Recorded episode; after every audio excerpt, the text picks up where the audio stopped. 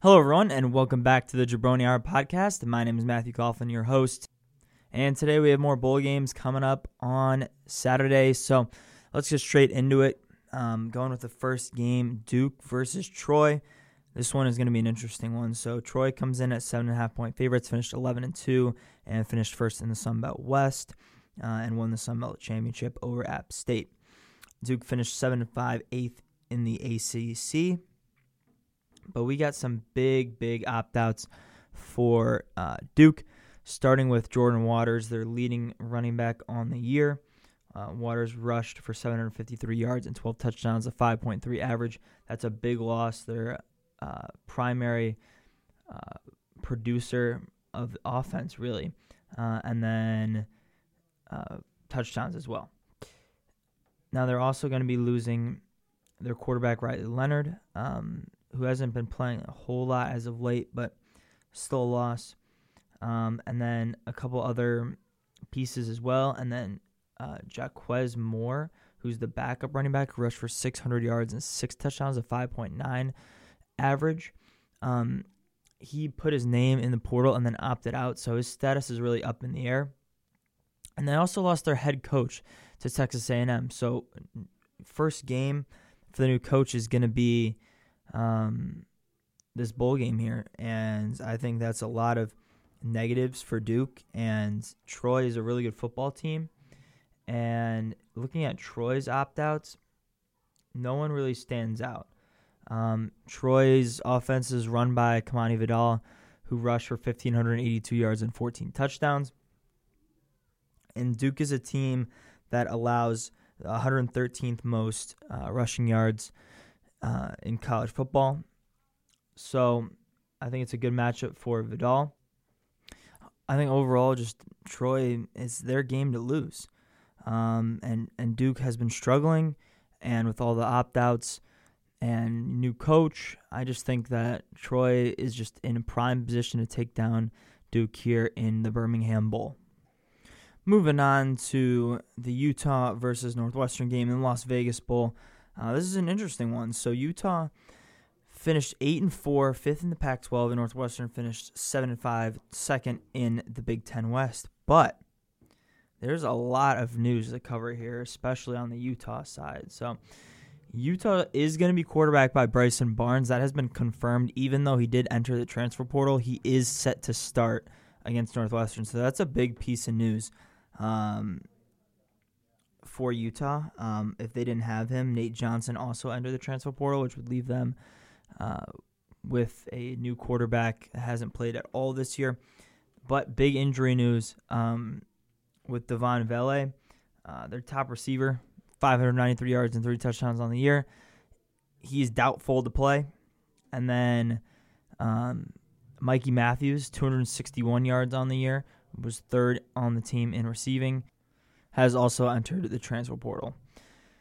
So, where does that leave Utah? Well, it still leaves them with a dynamic run game um, that was 48th in yards per game at 186.3 against a Northwestern run defense that ranks 156th and allows 159.5 yards per game. Ja'Quinden Jackson will be available, same with Jaylon Glover. Uh, and then everyone's favorite two way player, um, Sione Vaki, who is a safety, running back, quarterback, receiver, really a do it all type player for Utah. Um, so we'll see what they do there. Um, but it's a good matchup, at least offensively, for Utah. Moving to the Northwestern side, there's no notable opt outs. Um, and Northwestern still carrying Ben Bryant and Cam Porter as their two main offensive weapons. Um, and then also they're going to be getting some help from uh, Cam Johnson and Bryce Kurtz, their top two pass catching threats. Northwestern will have to have a stellar game offensively because Utah allows just uh, 331 yards per game, which is 58th in all of FBS uh, and just 19.8 points per game. They also allow a third down percentage of 29.3, So how does this stack against Northwestern? Well, Northwestern doesn't really gain too many yards. They gain the 206th most yards in all of FBS with 328.3 per game. It's a balanced attack, 200 passing, 105 rushing.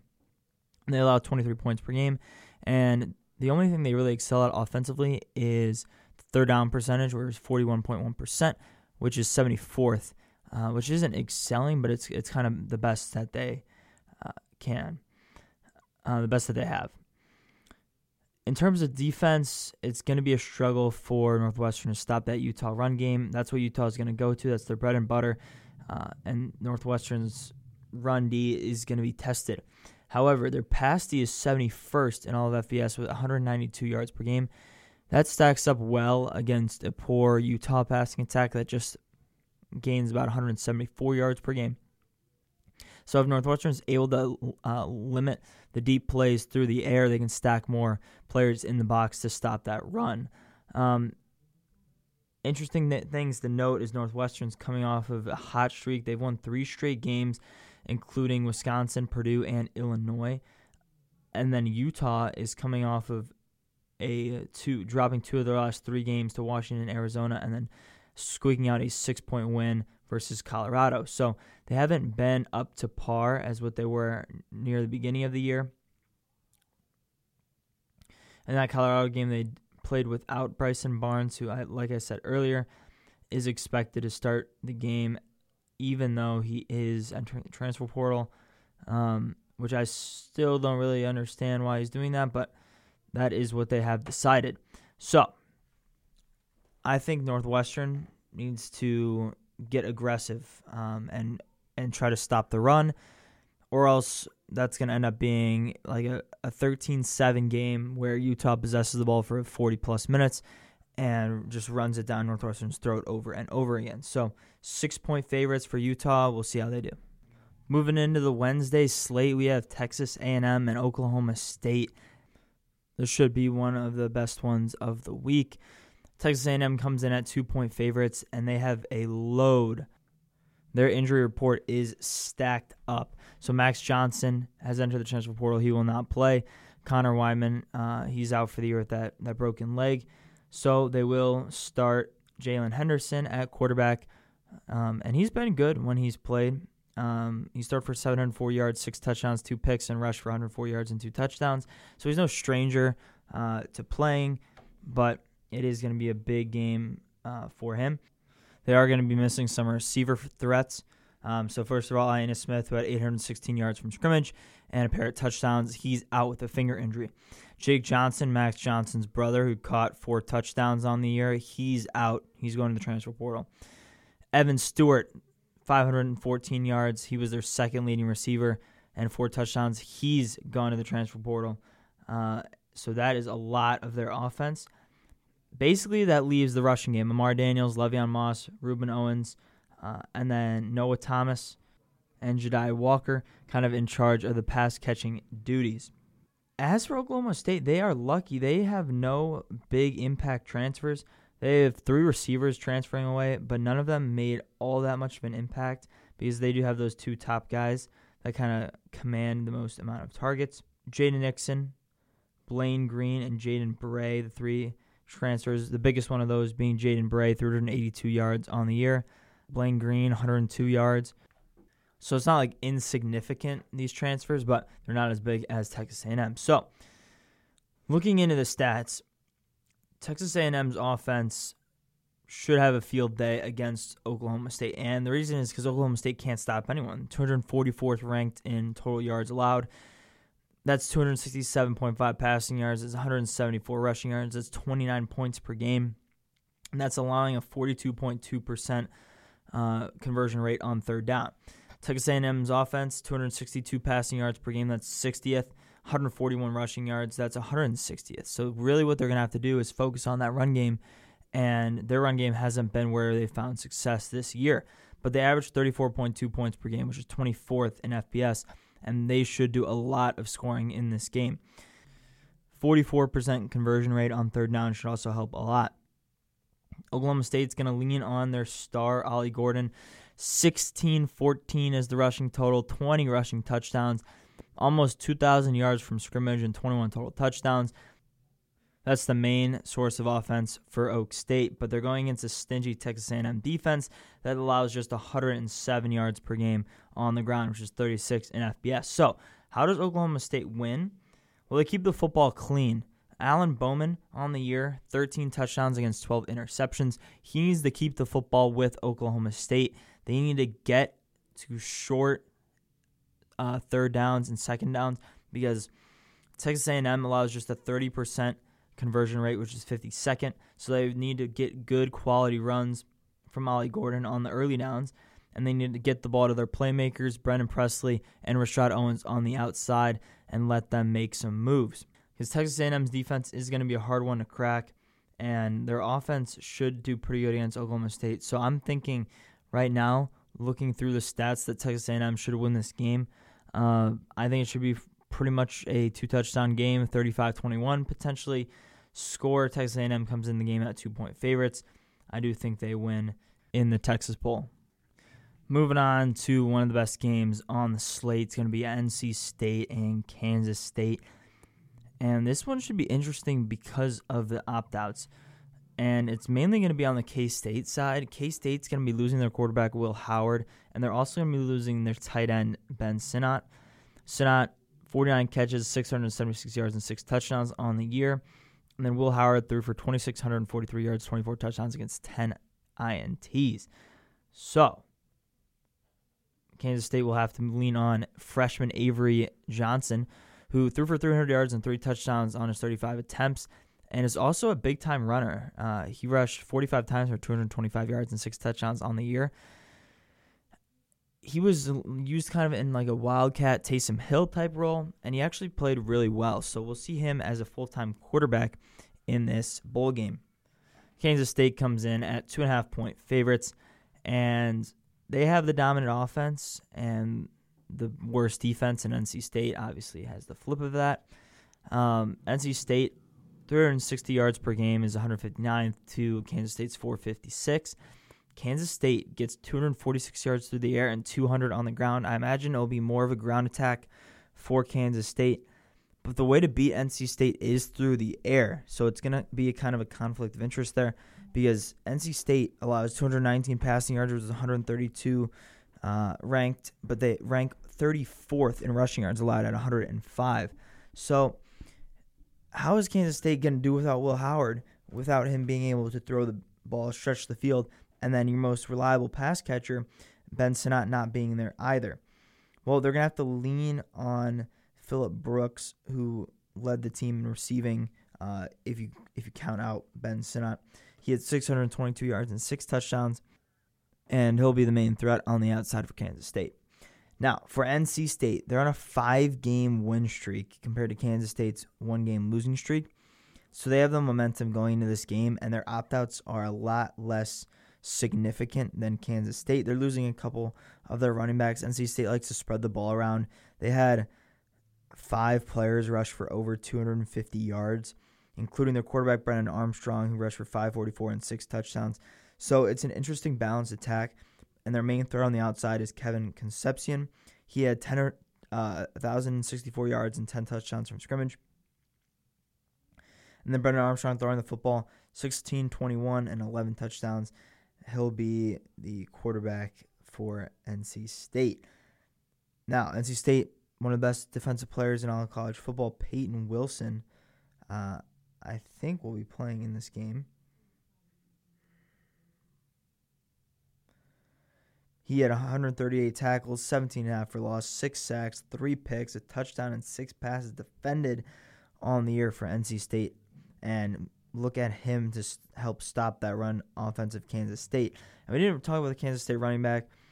DJ Giddens rushed for over 1,000 yards and nine touchdowns, with their backup Ward rushing for 643 and five touchdowns. So that's the main bulk of offense for Kansas State. So, NC State, keys to the game. Well, they need to move the football. They they got to find a way to get uh, through that 166th ranked passing defense of Kansas State and string together nice runs against a Kansas State defense that has very much struggled in the back half of the year. Um, points wise, Kansas State only allows 21 points per game to NC State's 20, even though there is a 50 yard difference. There's just a one point difference. So that's something to keep note of. I would say if Kansas State was fully uh, active, that this should be a cakewalk.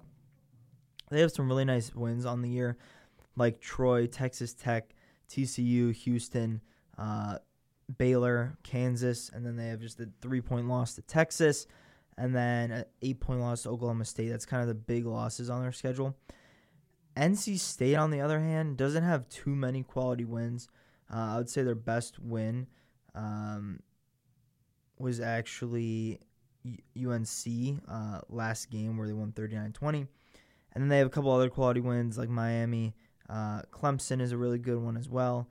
But they also have some bad losses like Duke. They lost 24 to 3. Um, I would say that's actually the only bad loss. Notre Dame 45 24. I was thinking about putting in the bad loss category, but that w- was back when Notre Dame actually was looking like a good football team um, before they kind of fell apart. And then they lost 13 to 10 to Louisville. That's a heartbreaker. Um, most of these games, though, are quarterbacked by different players. Brennan Armstrong, uh, quarterback for 11 games, and MJ Morris, uh, quarterback for four. So it's kind of hard to determine. And then obviously, Kansas State, all those games are quarterbacked by Will Howard, who will not play. So, Kansas State, one of the best things they do is convert on on third down. NC State, one of the best things they do is stop conversions on third down. Whoever wins those conversions most likely will win the game. Uh, Kansas State needs to keep within short yardage, keep Avery Johnson's leg as an option. Those third and twos, the keepers, the sweeps, that's where they need to stay. They need to stay through and true to their running game. Even though NC State has a really good run defense, I feel like it is the recipe for success. Not sure how good Avery Johnson will be in straight dropbacks and throwing the football, but they also do need to get it into Phillip Brooks' hands, maybe through screen passes or some quick throws. Get it out of Avery Johnson's hands quick, or get him rolling out to his comfortable side and throwing passes down the field. All in all, I do trust K State in this game. I tend to trust the Big 12 uh, over the ACC, so give me Kansas State. Moving on to the final game of our slate, it's the Alamo Bowl. It's Arizona and Oklahoma. Arizona 9 and 3, finished third in the Pac 12, with Oklahoma going 10 and 2, finishing third in the Big 12. I'm going to throw it out there. I don't think this is really going to be a game. And if you've been living under a rock, Dillon Gabriel has transferred. Uh, he's out of Oklahoma. That's really all I need to say. They're losing their quarterback who accounted for basically all of their touchdowns 30 through the air, another 12 on the ground, 42 total touchdowns for Dillon Gabriel. He's out of there. Um, and he, he's not playing this game. So that's leaving a lot of pressure on Jackson Arnold, who in his career is 18 and 24 for uh, 202 yards and two touchdowns. He's a freshman and you're going to have to rely on him to battle with the number 14 team in the country that scores 34.3 points per game, which is 22nd in FBS. So we're not going to care about Oklahoma's offensive stats too much because Dillon Gabriel will be not playing in this game, obviously. That accounts for a lot of their yards and touchdowns. One thing I'll bring up is the 180 rushing yards per game for Oklahoma. They're going to have to rely on their rushing game. Gavin Sawchuk, Tyree Walker, um, those are going to have to be the guys to make moves. Um, and actually, Tawee Walker's in the transfer portal. So it's going to be Sawchuk show. 610 yards, 5.8 average, 8 touchdowns on the year. Um, not necessarily a bad year. Didn't get m- most usage um, as like other top running backs. So Arizona, 24th in yards with 463.6 per game. That's 305 passing yards, which is 16th, and they're getting a great pass defense to throw against. Oklahoma, 242 passing yards per game, which is 203rd in FBS, and they should have a field day. Uh, one of the most surprising players in college football, Noah Fafita, uh, I believe is how you say it, the redshirt sophomore, threw for 2,500 yards, 23 touchdowns against five picks, and led Arizona to a really nice record after Jordan de Laura got injured But Arizona's not going to be missing a whole lot. Jonah Coleman is probable. That's the running back. Rushed for 851 yards, five touchdowns, over 1,100 scrimmage yards, uh, 7.8 yards per touch. Really good player. Another really nice weapon. Uh, their outside weapons: McMillan, 1242 and 10 touchdowns, and then Cowing, 700 yards and 11 touchdowns. Those are the guys who are going to get the ball, and they should have a field day against those Oklahoma corners. Coleman should also do well. Uh, 150 yards per, allowed per game for Oklahoma on the ground. And they also allow 22 points per game, which is 168th against an Arizona team that scores 34 points per game. Now, Oklahoma actually excels in third down conversion rate allowed at just 30%, but Arizona does convert a crazy 50% of their third downs. So, Arizona all day uh, throwing on this Oklahoma D, mixing in some Coleman runs. They should score big in this one. Um, and Arizona really has has everything to lose in this game. They should be the Alamo Bowl winners. Thank you all for listening into this podcast. If you enjoyed, uh, we got some coming out every week, and uh, you can go ahead and check out the previous podcasts if you want to learn more about football. Um, this has been Matthew Coughlin from the Jabroni Hour signing off for now, and I'll see you next time.